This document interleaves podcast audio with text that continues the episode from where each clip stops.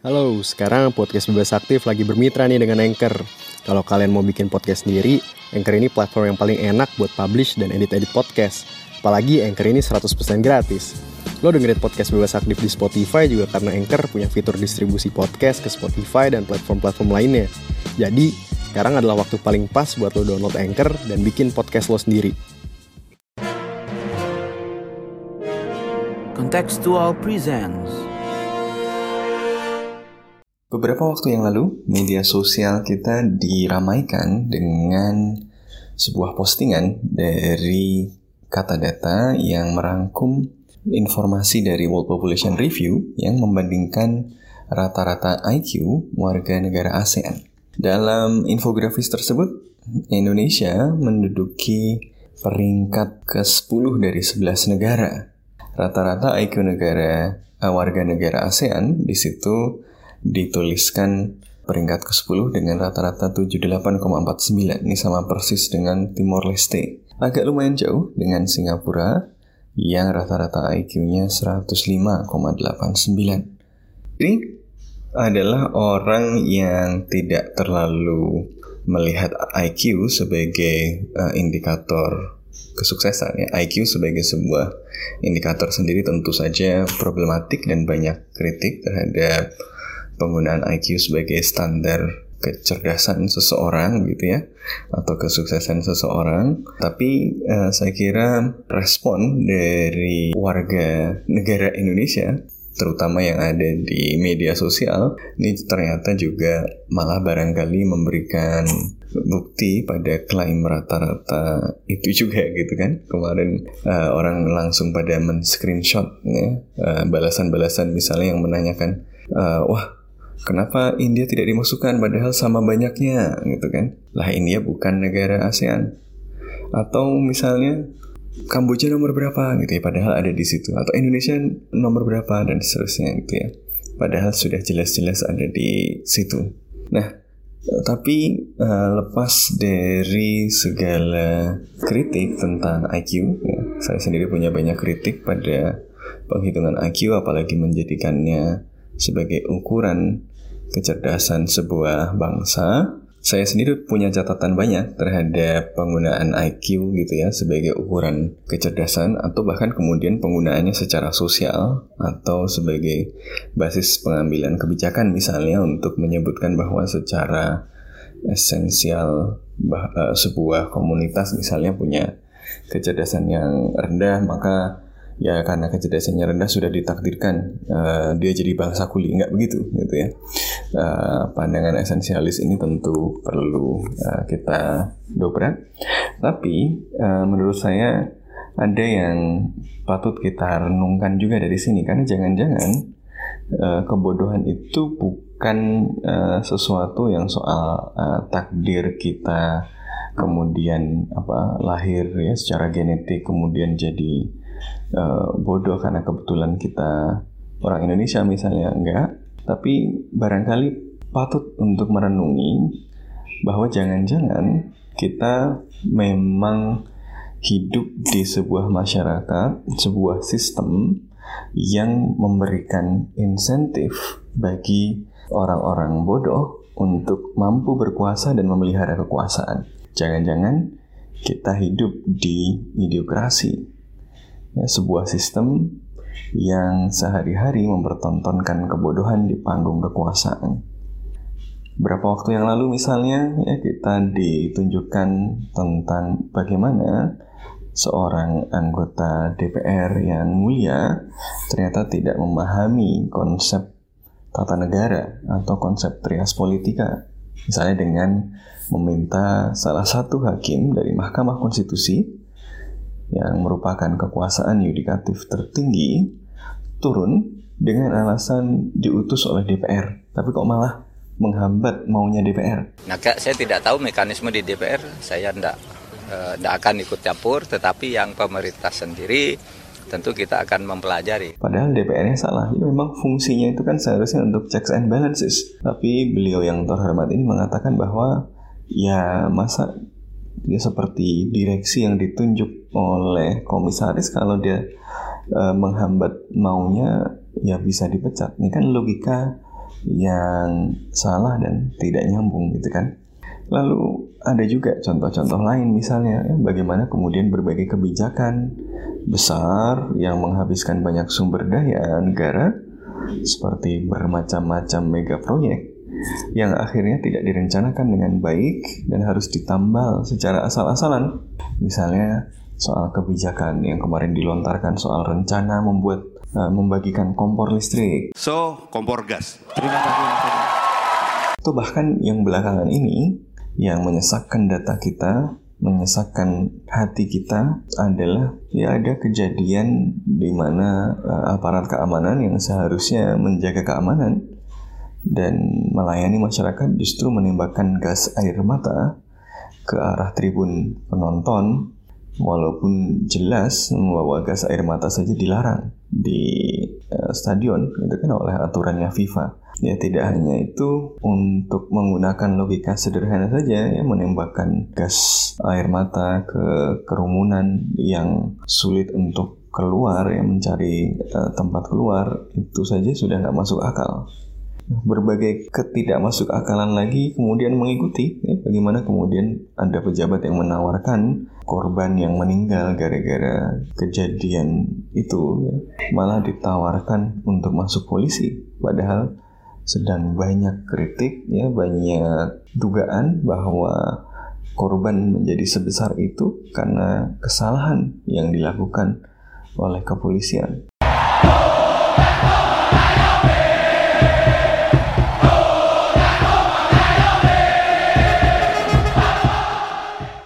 Kebodohan itu memakan korban yang banyak, tetapi mengapa kita justru melihat banyak orang bodoh di pusat kekuasaan?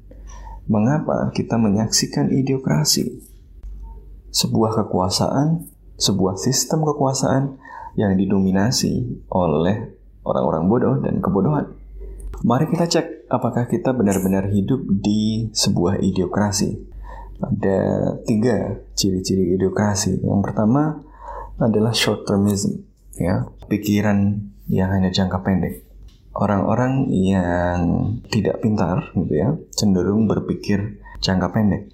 Ya ketika mereka merencanakan sebuah kebijakan mereka membuat sebuah langkah yang dipikirkan hanya dampak jangka pendek yang konkret yang bisa dilihat di depan mata tapi tidak dipikirkan dampaknya uh, secara jangka panjang dan keberlanjutannya. Ini misalnya ya suka membangun barang-barang atau benda-benda yang kelihatan walaupun sebenarnya nggak punya duit untuk membangun-bangun itu. Dan ketika ada orang memperingatkan misalnya nggak ada gunanya bangun itu dan uh, malah akan ada biaya yang besar kemudian uh, tetap dilakukan tapi nanti akhirnya akan mengalami masalah karena ternyata harus ngutang sana sini dan bingung bayarnya bagaimana Ya tapi nggak apa Yang penting kemudian dari short termism itu ada yang dalam jangka pendek diuntungkan ya karena dapat fee proyek, karena dapat kickback ya dan seterusnya. Ciri-ciri yang kedua dari ideokrasi adalah budaya ABS asal bapak senang. Ya.